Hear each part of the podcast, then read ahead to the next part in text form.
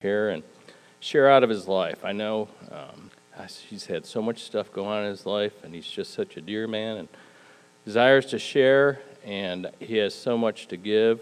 And we just pray that your words come through through him and give him peace of heart, peace of mind, um, and just clear thoughts, and that our hearts receive and hear and listen and take it all in um, to help those that are married and those that are thinking of marriage and those that haven't even got a thought in their mind but may be married one day. In Jesus' name, amen. All right, the reality of marriage. I'm probably the least likely person to uh, give a talk on marriage, considering my history of divorce, and just to give you a little background so I can come clean. I graduated from UT in 1978, uh, and then got my job, got my CPA license, and next thing to do is get married. So I took care of that too. And the thing I had in common with the woman I married, we both loved to party, and we were really good at it. We had a motto that we work hard and we play hard. And to make a long story short, by the by the time we got divorced 10 years later, we were drinking every day, smoking dope most days, cocaine on the weekends, and by the time I got divorced, I was smoking three packs of cigarettes a day. I tell you that just so that you know that I've been through the wringer with this, with marriage, so I don't know of hardly anything that could come up that I, I haven't been exposed to. And then a year later, I married my wife, Donna, and now we've been married 30 years, but we've been through the wringer. It's, it's really been tough blending a family. So that's the perspective that I bring to this, kind of like I've made every mistake that you can make. And this, this talk was born out of my daughter coming to me saying, if I get married, how, how do I know it's the right one? How can I know it's the right one? And I said, I believe you can know. I think you can go through the Bible and build a grid that if, if the person makes it through that grid, then it's just up to you whether you are attracted and you get along or whatever you whatever. But you got to make sure they go through the grid. If they don't go through the grid, don't waste your time. And so she said, Well, would you go over that with me? And so that's where I started putting together this um, study on marriage and relationships. And over the years, it's continued to grow. And probably we were in Bible study with her and some friends of hers for nine months on doing this. And uh, I've had guys that I've shared with this with, Guy Dodson, a dear friend of ours who passed away. We probably spent a year on this. And now, we're going to cover it here in a session this morning and a session this afternoon. So realize there's gaps, but I think we can hit some high points that hopefully would be beneficial in looking at marriage. By the way, if y'all remind me after the, this afternoon's session, then I have the list that I worked up for my daughter of what a, a woman should look for in a husband and what a man should look for in a wife. It's not exhaustive or anything else. It was just some points that we made and hopefully supported by scripture somewhat. I'm going to give that out so y'all have that to take with you. And also, this talk I gave about eight years ago at, at a navigator retreat. A lot of you were here, and so things might seem familiar, and that's because they are. It'll be good for you to go through it again from a standpoint that my goal last time was that you would take the information that we had and use it to share with people who are struggling in their marriage or maybe somebody that's getting married. Along that line, then what I did, I also have another handout for this afternoon that I'll give you. It has every scripture that we go through in here and a couple of words about what the main point was. So that then you could take this and sit down with somebody who's getting ready to get married or somebody's struggling in their marriage or somebody just wants to improve their marriage and just go through each one of those scriptures like you do in everything that we do with navigators and go through and hey what does the verse say? And now how does that apply to your life? And you can step through it and it'll be a good tool for you. And that's what i was hoping we'd come up with last time. And then for this i think I think this would be beneficial, like Kevin said, for everybody. If you're single, then probably someday you're going to get married. If you don't get married, then you'll have perspective of your friends who are married. Okay, and, it, and then we have married people in here, and their relationships can go from very bad to very good. And hopefully, going through this, it'll give you a perspective that will improve your marriage, whatever your situation is. And then there's people like me that are divorced and you're trying to figure it out and really trying to make sure you don't go through this another time. It could be helpful for you.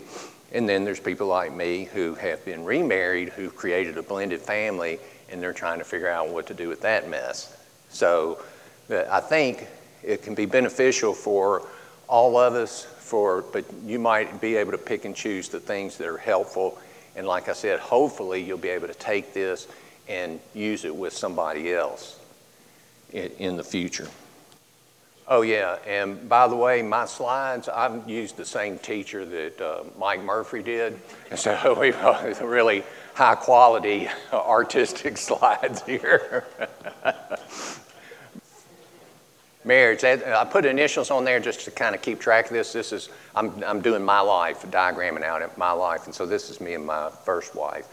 But, you know, marriage just seems so simple, you know. Will you marry me? It seems like such an innocent, simple little question, but man, does it have big implications. The things that I'm going to break this down into three different areas but the first thing I want to establish is that when you get married, it creates relational mess. Okay? It just does in this fallen world. And then, in order to be able to deal with that relational mess, you have a godly marriage. That's what's going to help you deal with it. If you don't have a godly marriage, it's going to be very hard to cope with this relational mess.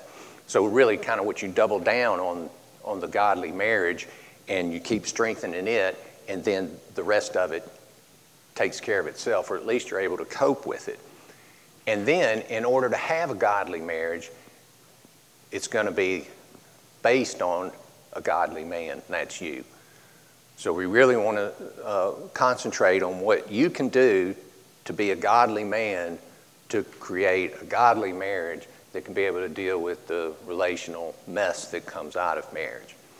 And so that's, that's what we're doing. Okay, so we, we start out to establish what this relational mess is. Whoa, mess it creatish. That's a New King James version of this, this slide. It's new, new King. Maybe Old King James. okay. Okay marriage, it, it, it's a simple concept, right? You just got the man and the woman, and you, you're, you're married, you get married. No big deal. But immediately, it is a big deal because of extended family. Now, I, with my first wife, I had to get to know, build a relationship with her parents and her four siblings. Now, we had 11 kids in our family. I know it's ridiculous. But we, we, now she has to build a relationship with my parents and my 10 siblings.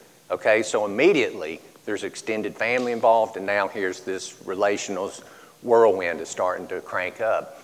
And you hear a lot of times that people say, you know, you don't just marry your spouse, you marry their family. And it's very true. It doesn't even matter if you have a good relationship or a bad relationship with the families, it's going to impact your marriage. It just will. So now then, we have a couple of kids.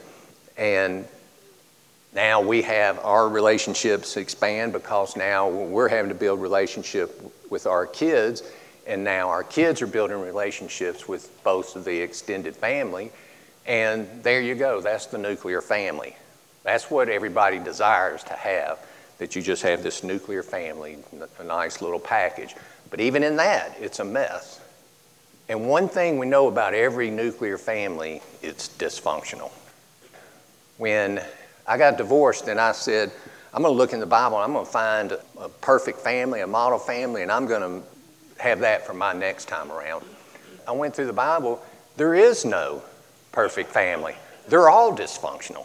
So I'm thinking, well, maybe there's something there for us that we need to realize we're not going to have a perfect family, that we're going to have a dysfunctional family just like everybody else in the Bible. So that's one thing you know. If you see that family and you say, oh, that's a perfect little family, I wish my family was like theirs, no, they're dysfunctional. So now it, it even complicates more when you get remarried, you get divorced and remarried, because see, still the other people don't go away, so there's a dotted line to them, and then now Donna and I get married. Well, Donna has to build relationships with the kids from my prior marriage. And then she has to build relationship with my parents and my big old extended family. And then I have to build relationships with her family. Well, Donna comes from a blended family. So she's got uh, her, uh, her dad and her stepdad. Well, her mom had three kids with her dad. That's uh, Donna's dad. And then her mom had two kids with her stepdad. And so now she has relationships with them, and obviously, and now I have to build relationships with them. So you can see it just keeps getting more and more complicated. Well, now me and Donna have a couple of kids. Now Donna's kids, uh, me and Donna's kids have to build relationships with the with my kids from my prior marriage. My kids still have relationship with the ex. We both have relationships with the, our, our two kids and now I didn't even draw it because it just keeps getting crazy. But now all those kids have lines up to these uh, uh, extended families because the extended family has relationships with every one of those kids. So you can see there's relationships everywhere, everywhere. So, and, I, and I've seen a lot of times that when your friends get married, then you're like, oh, they just forgot about me. You know, there's not any time for me. Well, you can see why they're so swamped with relationships, they don't have time for anything else. At least you can understand what they're, what they're going through and have a little sympathy for them. So we know that a nuclear family is dysfunctional, a blended family is impossible. It's just impossible. There's only one place that this blended family simplifies, and that's at the husband and wife.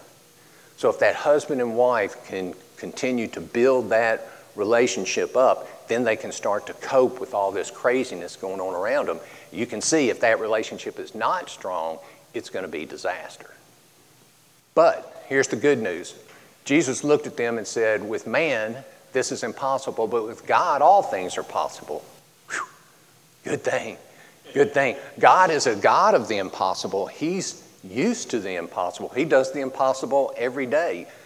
How critical would it be for us to make sure that we have God in the middle of our lives and in our marriage in order to take care of this impossible mess? Now you look at the other side of it in John 15 5. John 15 5, apart from me, you can do nothing. There's the other side of it. God can do the impossible, and you can do nothing. Again, it's, it's showing you this is a no brainer. Let's go all in on God and let's allow Him to help me through all this. Because outside of God, outside of Jesus, I can do nothing. All right? The marriage relationship is the only hope for this relational mess. So we're doubling down on, on, on marriage here. Godly marriage is the key to coping with the relational mess. So, the way we're going to go about that is looking at going back to the beginning and looking at the, how things were before the fall, right? And we look at God's design for man, God's design for woman, God's design for marriage. And from that, what can we glean from that to build up our marriage relationship to deal with the relational mess? Okay? So, first we go back and look at the perfect man. Let's read Genesis 1:27. So God created man in his own image, and in the image of God he created him, male and female. He created them. Yeah, so this is a, a perfect world. This is creation before the fall. We were made in God's image, and He created us male and female. There's always, and I'm going to keep pointing out bigger picture things that, that come up in, in all this, but when, when the Bible tells us that God created man in His own image, then you know that if, if you look at how He made man, how He made woman, then that's telling us about God. We're learning a little bit about God because we're learning a little bit about ourselves. And the first thing we know here is that He made us male and female. So it, not, not one of us, not the male or the female, contains everything to build up to the, to the image of God. Okay, it takes both. In Genesis 5 1 and 2. When God created man, he made him in the likeness of God. He created them, male and female, and blessed them. And when they were created, he called them man. See there? He called them man. So the, the, God's definition of man is a male and a female. Okay, that it takes it takes both of them. When you look at the greatest things about a male, we used to say it's his strength, his intellect, his creativity, his um, boldness, his bravery, all the anything you can think of that's good about a man. Well, that's a reflection of God. That's God.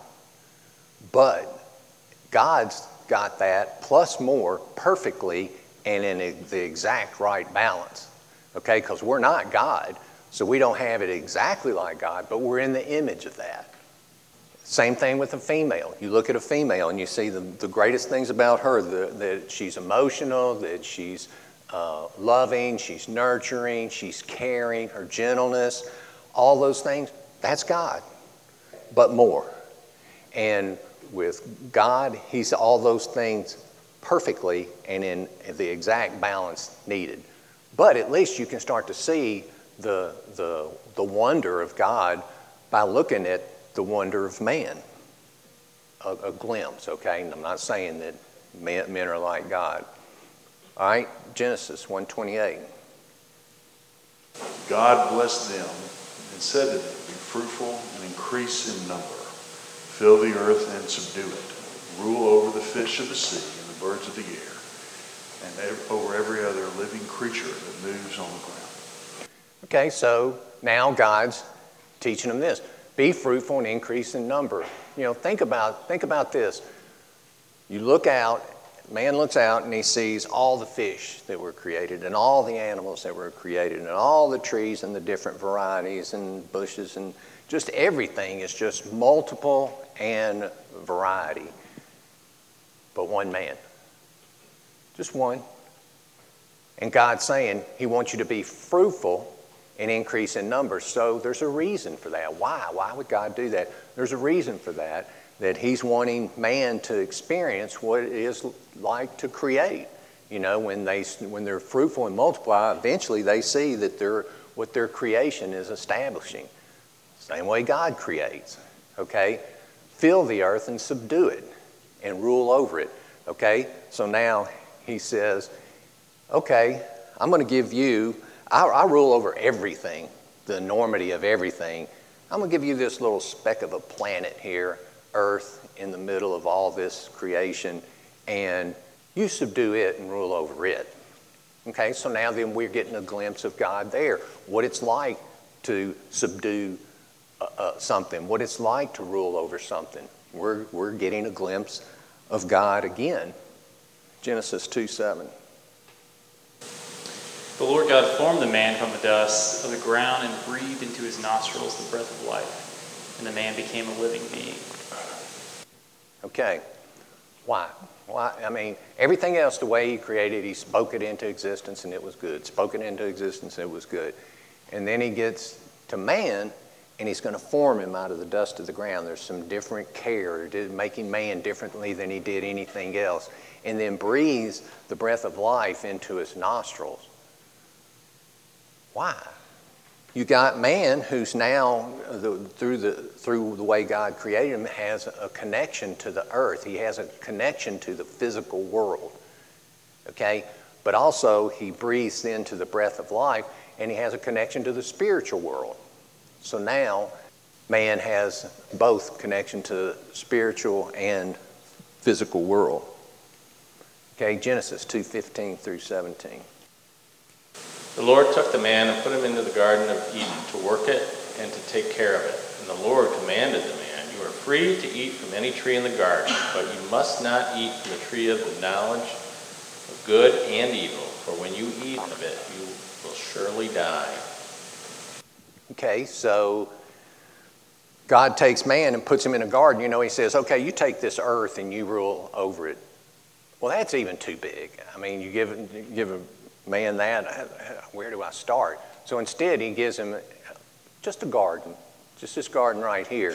And he says, Now you work it and take care of it. And the, and the man's like in this garden, he's like, Okay, what's work? How do you take care of it? So, what's that causing? The man has to humble himself. The man has to talk to God. The man has to be teachable. The man has to learn from God. He has to walk with God. He has to talk with God. He has a relationship with God. And that's important. God's building these things into the man. Then he commands the man, don't eat from this tree. All right, so now he's teaching the man obedience, right? There's some obedience that you have to do what you're told. He's teaching him authority. I have authority over you. You need to obey me. I have authority over you. Well, he's going to need that as he goes to rule the earth. Then he says, and if you if you do eat of it, you'll surely die. So now then he's teaching them about consequences. Okay? So see, there's a lot of things that God's doing with this man, this one man on earth, that he's a lot of things he's building into him before he gets the woman, right? 218, Genesis. The Lord God said, It is not good for the man to be alone. I will make a helper suitable for him. Okay, it's not good for man to be alone. Okay, well, why didn't you just build the woman when you built the man? Just build two. He didn't do it like that. It's, it's not good for a man to be alone, so now he's going to build a, a, a helper that's, that's suitable for him. And again, I just can't overemphasize now, it's now the time for the woman. You need the woman to be, to understand mankind, and, but now there's not only the need for it, but it's a, in a particular time. And now's the time. And I keep on going back to all this saying, well, why do you do this? Why do you do that? I want to look, look at that now. Look, read this Ephesians 1 4 through 6. I think this is one of the most important verses in the Bible, in my opinion, because it really tells us why God did all this. For he chose us in him before the creation of the world to be holy and blameless in his sight. In love, he predestined us to be adopted as his sons through Jesus Christ in accordance with his pleasure and will, to the praise of his glorious grace, which he has freely given us in the one he loves.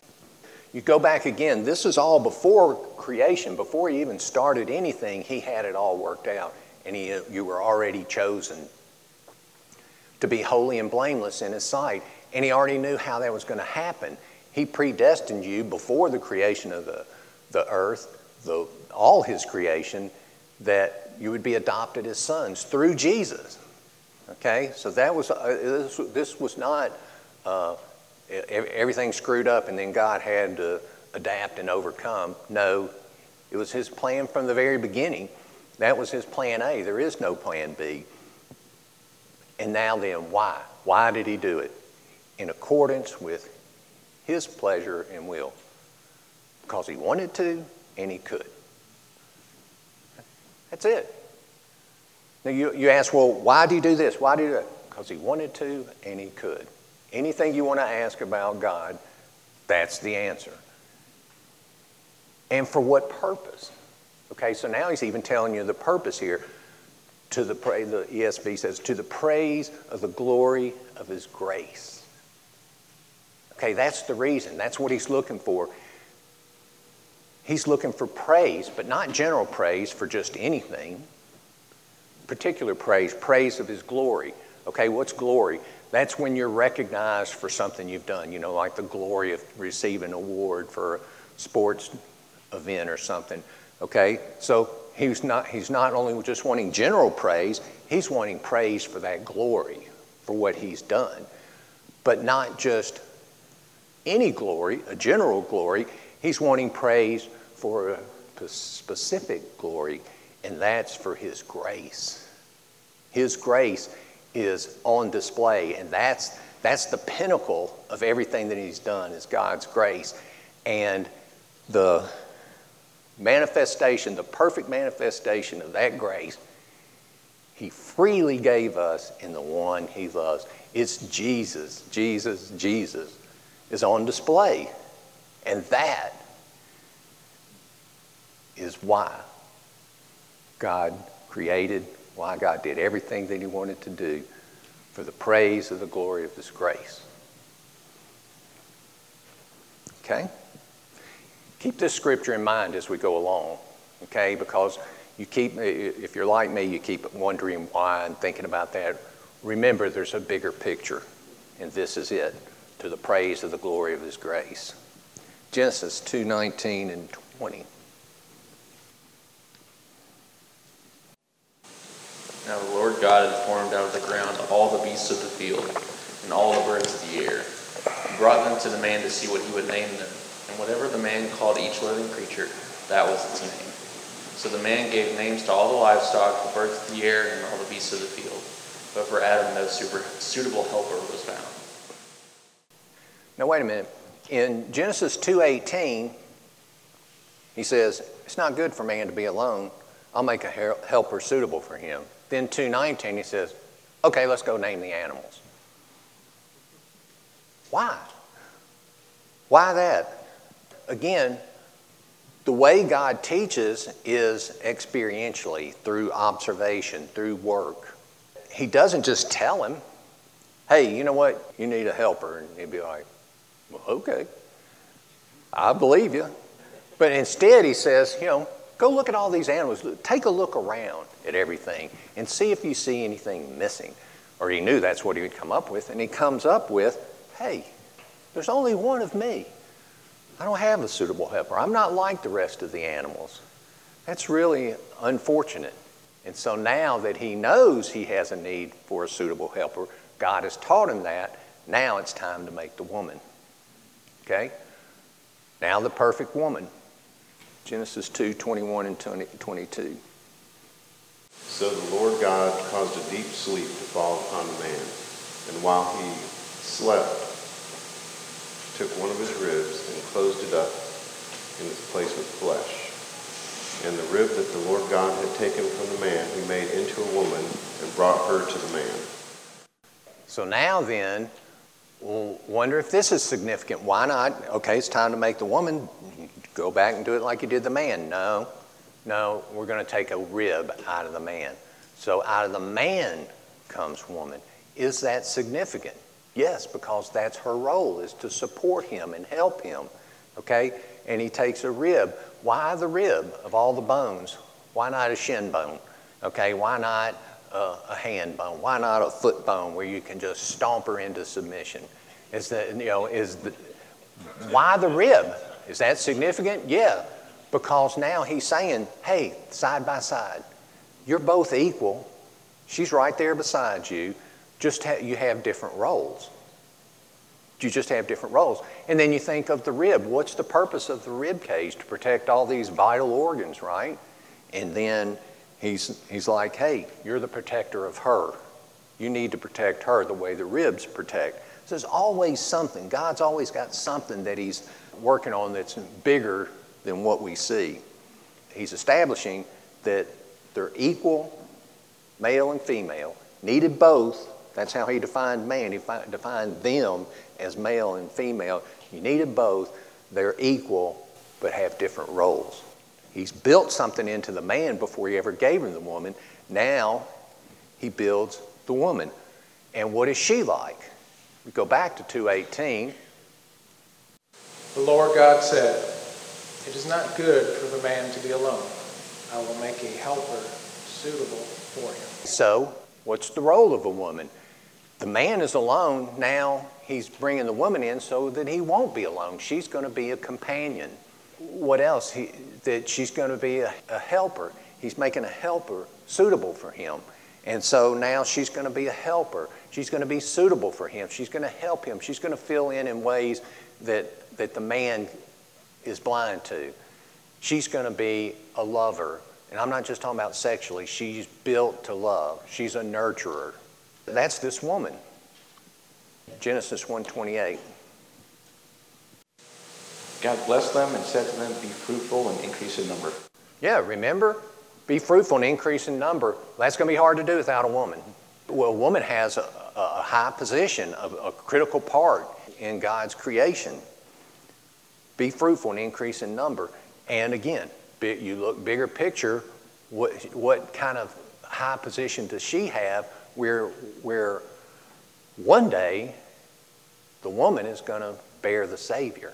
Jesus, the praise of the glorious grace, uh, freely given and the one he loves. One day she will bear him.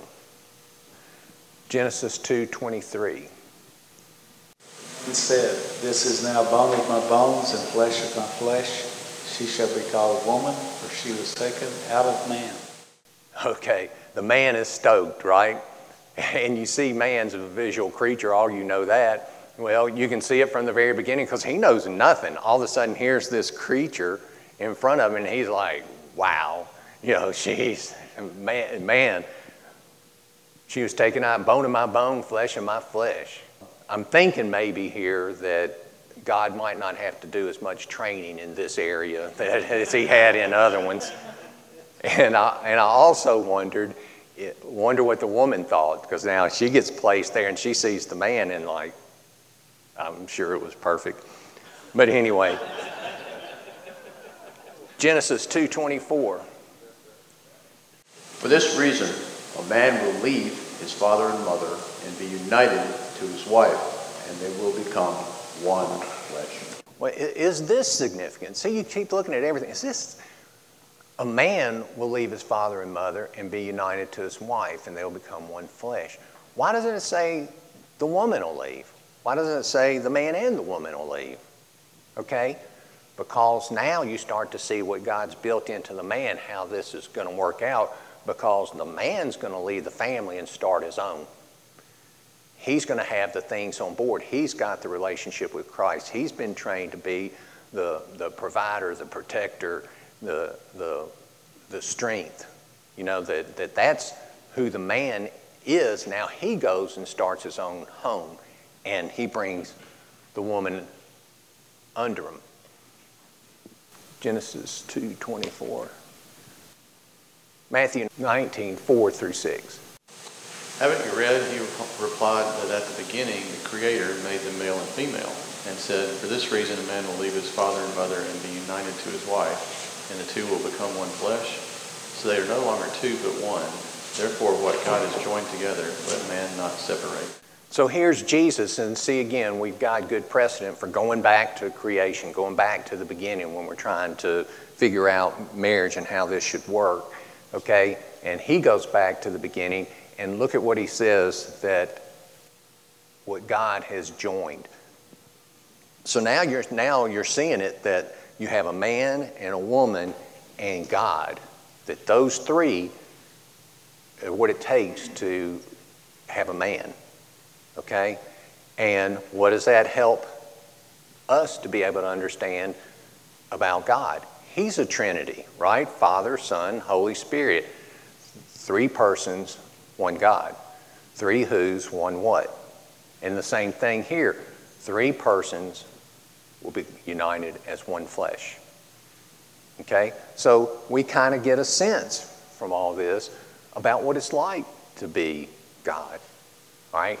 Again, in the image, we're not God, and it's, it's not exact. God's perfect, but at least we can kind of start to see what's going on here. All right, Ephesians 5 28 through 32. In this same way, husbands ought to love their wives as their own bodies. He who loves his wife loves himself. After all, no one ever hated his own body, but he feeds and cares for it, just as Christ does the church. For we are members of his body. For this reason, a man will leave his father and mother and be united to his wife, and the two will become one flesh. This is a profound mystery, but I am talking about Christ and the church. So again, Paul's going back to the beginning, back to Genesis 1. But now he's giving us insight. He's talking about there, what that's really signifying is a mystery. In the Bible, a mystery is something that's been there all along, but it's just now being revealed. And that's what Paul's doing, is revealing it now. Hey, the main purpose in this marriage is it's a foreshadowing of Christ ultimately coming back and marrying his church, us. See, there's always something bigger going on. There's always something deeper, more important going on. Genesis 2:25. The man and his wife were both naked, and they felt no shame. This is the last thing we know about the perfect man, the perfect woman, the perfect marriage in the perfect garden is the man and his wife were both naked and felt no shame. It's kind of like, do we really need to know that? I mean, why? It just seems like a throw in.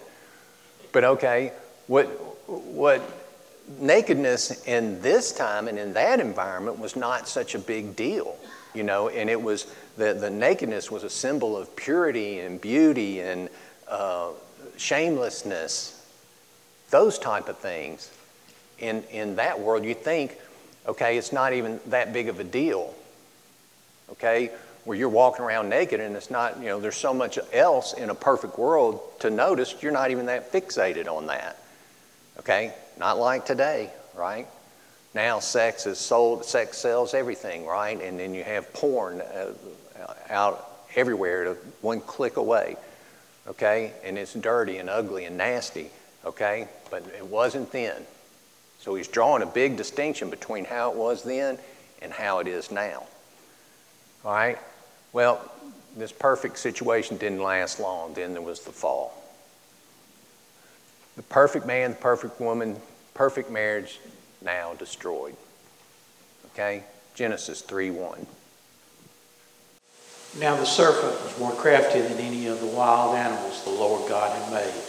He said to the woman, did God really say you must not eat from any tree in the garden? Notice who he targeted when Satan decided he was going to try and destroy this perfect situation that God had created. He targets the woman. She didn't follow what she should have. She could have not even entered into a conversation with Satan. She could have just said, Nope, I'm not talking to you. There's my husband over there, go talk to him. Or she could have just turned her back and walked away. Instead, she entered into this conversation. Okay? And then you look at how Satan couched this question. He's trying to sow seeds of doubt. Did God really say? So he's trying to doubt God and maybe project that God's not as good as maybe he's made out to be. All right? Genesis 3 6. When the woman saw that the fruit of the tree was good for food and pleasing to the eye, and also desirable for gaining wisdom, she took some and ate it. She also gave some to her husband, who was with her, and he ate it. So it's not only the woman, huh? Where was the man? Right there with her. He could have stepped in and said, Hey, my wife doesn't talk to snakes. And he could have, he could have shut it down. He could have done anything, any number of things to, to stop this, but he didn't. He sat right there and let her enter into this thing. And then when she actually ate from it, he was right there with her and he ate of it too. Genesis 3 7. Then the eyes of both of them were opened and they realized they were naked. So they sewed fig leaves together and made coverings for themselves. All right, so now we see where the nakedness really comes in here a little bit. The eyes of both of them were now sin has happened. So now sin, death, and shame have entered the world. Didn't exist before. Now those three things have drastically changed the, the course of history. And one thing they realized in this that they were naked. Before, they were naked and not ashamed. Okay, and immediately then they start seeing that they need to cover this nakedness. All right, because now nakedness, instead of representing purity and beauty and all that's good and shamelessness, now it represents sin. So your nakedness is the physical manifestation of sin. And now that sin needs to be covered, and they recognize it immediately. And they start to sew fig leaves to, to try and cover it. And if you think about this, now you think about nakedness being a manifestation of, of our sinful condition, that uh, then circumcision makes sense, right? Because now God's going to identify his people how? Through circumcision, right there on their nakedness. He's going to establish, you're my people, and that's how we know. See, everything God's up to is amazing. 3 9. But the Lord called to man, Where are you? Here we are. Now it's fixing to get real. The Lord God called to man, Where are you? He walked right past the woman. He goes right for the man, Where are you? Who's he holding responsible? The man. The man. Who's he going to hold responsible in your marriage? The man. No matter what, if there's anything wrong in your marriage, in your family, it's your fault. You have to take responsibility for it as the man. Because one thing for sure, when God comes and when He looks at the situation, He's coming to you. it's all your fault. Isn't that how it goes, John Mark? it's all your fault. That's probably going to be the cheer when God comes to call on you. All right, so that's what you've got to you've got to realize. That's a, that's a heavy load and a heavy thing to put on you, but it's the truth, and you need to own it. You need to accept it, and now you need to deal with it. Right? 321. The Lord God made garments of skin for Adam and Eve, for Adam and his wife and clothed them. Okay, so God looks at the situation and he says, Oh, you're right. This needs to be covered. This needs to be covered. But fig leaves ain't going to do it. There's going to have to be bloodshed to cover this. And he kills an animal, skins it, and says, There's your clothes. See, clothes was God's idea. It's not just man thinking, Well, uh, I need it for the environment, or I need it because I'm modest, or it's a fashion statement. No, it's God, it was God's idea for clothes. And what its clothes signify is that your sin needs to be covered. Your shame needs to be covered. And what is this? A bigger picture again. The foreshadowing of Jesus spilling his blood to ultimately pay for the sin. Right? Always something bigger. 316. To the woman, he said, I will greatly increase your pains in childbearing. With pain, you will give birth to children. Your desire will be for your husband, and he will rule over you. Okay, there's curses on Satan, there's curses on the man, the curses on the woman. I'm just focusing on this for the sake of time for the woman. Okay, there's pains in childbearing and pains in birth. Okay, there are birth pains. Women will tell you it is very painful to have a child. Okay, and it's not like that. Most of the other animals, they have childbirth and it's not painful at all. You don't see them screaming and yelling and all that stuff. Okay, but it is for a woman. But the, that childbearing also has a, a, a, root to it that, that speaks of uh, uh, emotional and um, worrisome kind of pain. All right? Well, that's what the woman is experiencing too. And if you think about your wife, you think about women, most of their pain in their life is going to be wrapped up in their children and in their family. It just is. They feel it as if it's happening to them. Whatever's happening to their children, they feel it in the same way. Okay? And then it says, Your desire will be for your husband. Well, that desire they're talking about there is not sexual desire. That desire means control. That part of the curse is the woman is going to want to control you. The woman is going to want to be the leader, but you will rule over him. Right? You think about the battle of the sexes. Where'd the battle of the sexes come from? All right? And when will it be over with? If we just pass one more law, one more Title IX, Hillary becomes president, that'll surely take care of it. the, the, the battle of the sexes is going to be here till Jesus comes back. It, it's part of the curse. There's going to be this tension. But look at the other part. This, both these things overlaps into the curse on the man that you're going to have to deal with. Your, your wife is going to be wanting to control you. She's going to want to be the leader. She's going to want to be the ruler. But look, he will rule over you. God's declaring it. Part of the curse is that you're the ruler. You can't escape it. You can't opt out. You might be able to say, you know, I just don't want to do it. Well, okay, you're going to be a bad ruler, but you're still the ruler. And there's going to be consequences to that. Remember, he taught us consequences. Here's the summary. I think we established that relationships are, are messy once there's a marriage involved, and it just continues. A godly marriage is the key to being able to cope with that. So now then somehow we got to find in this fallen world how we can most likely look like the original design for man, the original design for woman, the original design for marriage. And when we look back at that, we see that God made man with certain attributes attributes for him to be the leader, the protector, the provider, etc. And he made woman with certain attributes, right? To be the helper, to be the companion, to be the lover, to be a nurturer, emotional, okay?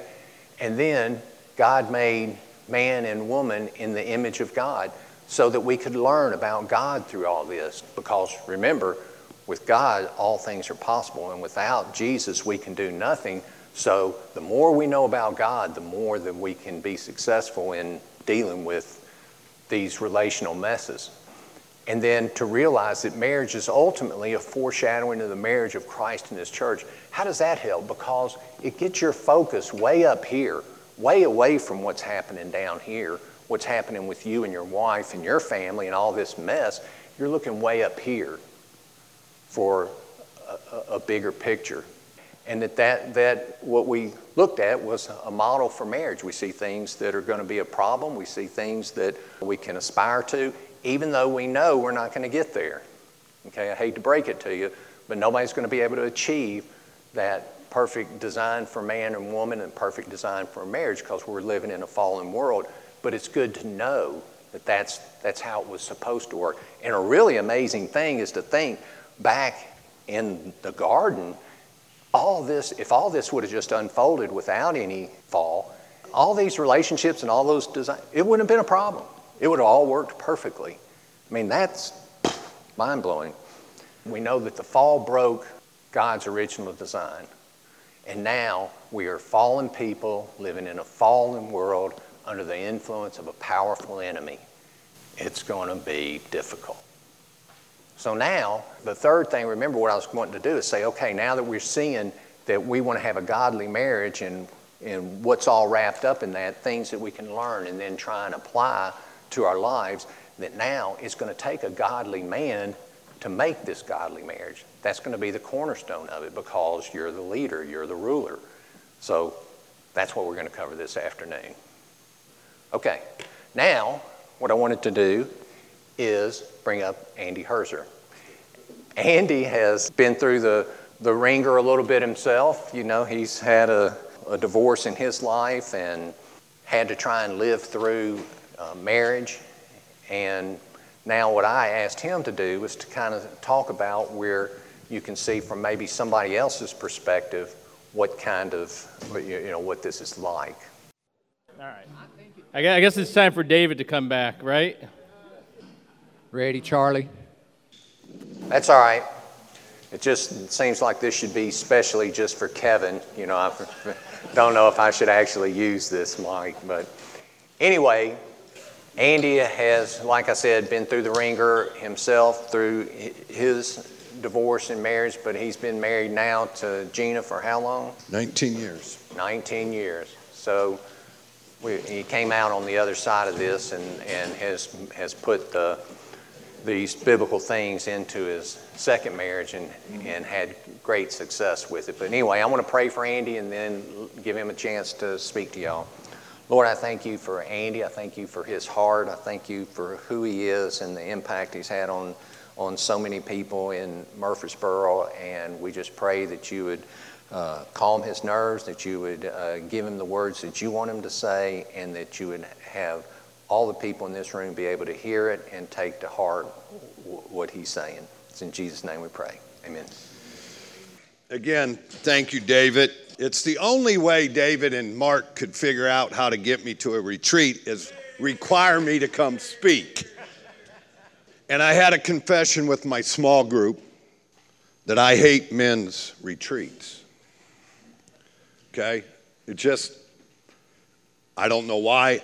The best thing I've ever discovered in my life is one on one. And it's been 10, 12 years now with David that we have met. And even though my life was starting to change, the meeting and getting into God's Word and memorizing it, not so that I can quote it, but so that I can walk it. I think it's uh, sometimes we get into keeping a score. And to give you my background, I grew up in a small little town in Indiana. If any of you've watched the movie Hoosiers, I was that really good kid at a very early age getting the praise from men about how good I was. And going to the barber shop and them old farmers.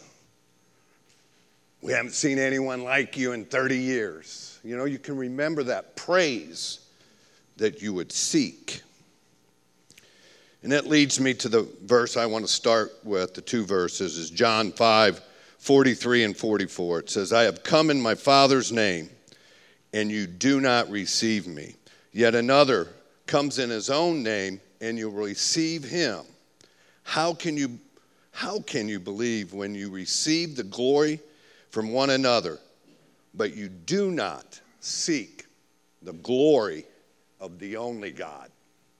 See, um, and I, I'm going to now make you sh- make sure that timer is set because I have a tendency to go over time. David and Mark didn't know that, but I know you guys want to eat. But again, David said it. I've been married twice, once for 11 years, now for 19, and hopefully until I take my last breath. And I'll say this growing up in a small town and starting to receive the glory of men, and then going to college and playing college basketball and it being fed from you how good you are. I, I loved me some me, and I loved the praise of men. And then I got into college coaching, and it just gets darker. 18 years of just digging in and trying to get there. Basketball was my trophy, and God became more and more distant in my life.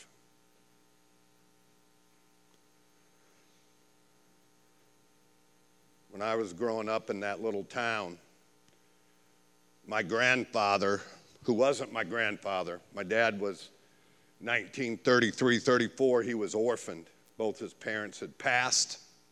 And this man kind of took my dad in and his family. And he owned the local Garrett telephone company. And he had a thing when you called, At four minutes, it would beep, and at five, it would be cut off. He said every conversation should only last five minutes. So I'm, I've been given 15. I don't know what they were thinking.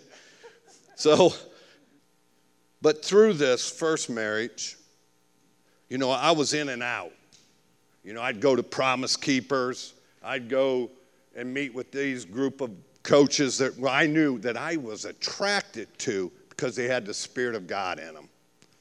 There was an attraction, there's a reason I leaned in, but see, I never went all in. So my first marriage started, trophy wife, drop dead, beautiful blonde, that everybody told me how good looking she was. One thing about God in there, even though we got married in a church, so I could appease my dad, who was a godly man. Thank God for him, too, because I know he was praying over me when I was moving further and further away. So, again, in and out of that thing, I came back from a promise keeper and I said, Hey, babe, can we start praying together? And here's where that, what David was talking about being a leader and responsible, I didn't know that. Had not learned that yet. She says no. So, what does my weakness do? I let it go. And began to seek more and more glory from basketball than I did from that marriage. See, basketball then became even more important to me than my wife. So I take a job from UNC Asheville to Middle Tennessee State and I never heard her tell me that she didn't want to go from home, where she grew up, to where I was taking her. One year later, from moving there, my dad passed. Six months after that, we were divorced and fighting constantly over our kids. I was broken beyond belief. And I can remember the coach from South Gwinnett brought me a book. It was called The Man in the Mirror. And every night, he prayed over me. He put his hands on me and started praying that I would start seeking God. From that book, James 1:21 is the part that I so, no, because see, when the church doors were open, the Herzer boys were in church. I was churched all my life. I didn't have a relationship with God. But, you know, I could quote some scripture because I was in church. But again, do not merely hear God's word and so deceive yourself. See, I deceived myself do what it says. It's really talking, it's easy, I think, for a lot of people to understand that God's our Savior, but the second part of it is letting Him be Lord over your life, letting Him be obedient. You become obedient to what He's telling you to do. God, I'm awful at it. It's a fight for me because you know what? I said it to you earlier. I love me some me. And I have this vision and this sign of more of God, less of me. But the problem is, I put the equal sign underneath it a lot. And I don't know why sometimes. Because I still crave the praise of men sometimes.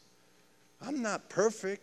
It's hard, you guys. This, this is the hardest thing. I understand why God wants us to raise our children up in His ways because habits are hard to break. Hard. I tell kids all the time hard to break that habit. It's going to take a supernatural effort. And see, that's where I come to in my second marriage. I was tired of deceiving myself. And if I was going to start this second marriage, we were going to be in church.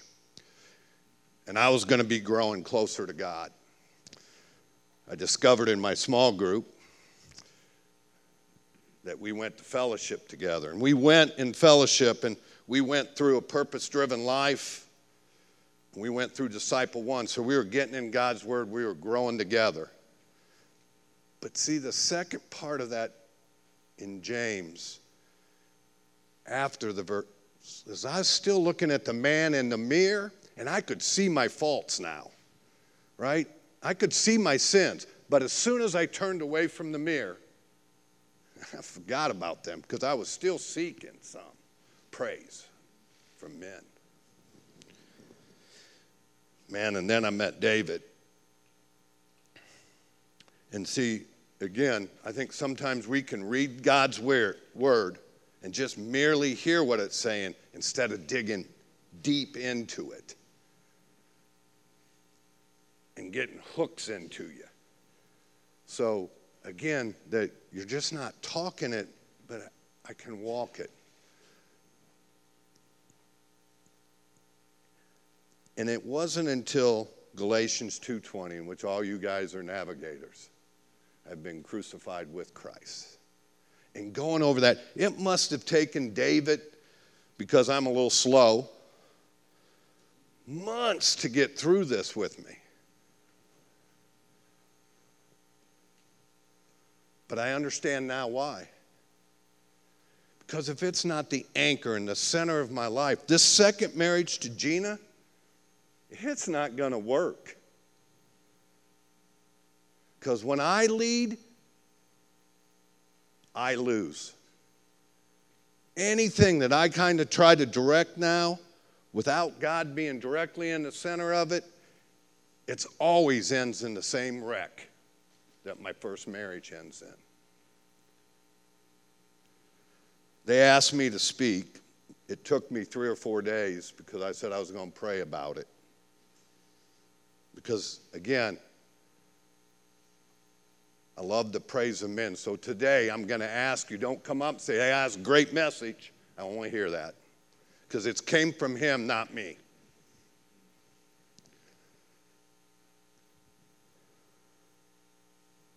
And I think, you know, my daughter, when we started this second marriage, we were in church, and it was a spirit led church, I really believe. And uh, she came down one time and said, You know, up north, Dad, they play church and fake happiness. She was starting to see a difference in me. That child was seeing a difference in me because I wasn't, I wasn't faking it anymore. I was done with it, right? They'd see me cry, they'd see me broke. I was done hiding, trying to be that macho athlete, big time coach. What a joke. And then as I got into marriage, my son, who was younger, struggled with my new wife mightily. Struggled. He was so disrespectful, I couldn't, I, I, I didn't know what to do. So I got and dug into the word, and again, the order of which my life is now, I gave to him. And it's this and I took him in the car and said, This is what's going to happen, son. I want you to hear my order that God comes first in my life. And then next, my wife is next. There's, there, you're, you're not going to get between us. It, it, it's not going to happen, son. And if you disrespect her again, I will put your butt on a plane and you will go home anytime you disrespect my wife. See, I've started to learn the order of what God wants us to do in our lives and who that order should be. It's not, you guys, I'm so thankful for the men, for the coach from South Gwinnett that started praying over me, to Brother Don at Fellowship who started to mentor me to David. God put those people in my life, not, not, I didn't put them in there. When he, when he puts them in there, man, whoo. Talk about squirming. Guys, I squirmed a lot early in this. And I want you to know I'm still not perfect. My life with Gina is still not always perfect. But I know where we go now is not to seek the praise of men, but I seek the knowledge of God to help me navigate how I'm going to get through the storm that's going to come in our marriage, because there's going to be one coming. So, again, when it comes, I drop to my knees and then I seek His word and His guidance. You guys, the last verse is 1 Corinthians 10 12, and I'm going to close with this. Take heed. Andy, Andy, he's telling Andy this. I can tell you, he's not, doesn't speak, to, this one speaks to me really good. And it's a David verse that he gave me. Take heed lest you fall, because when it's Andy, it is predictable that I'm going to fall. But when God's leading my life, man, to the green pastures and the still waters, which we prayed over today, life gets good. Thank you again for your time.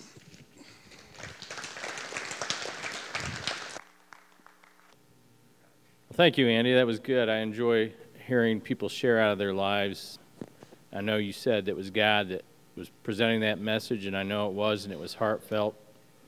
And can definitely take a lot away from that. So I do appreciate that, and I know we all do.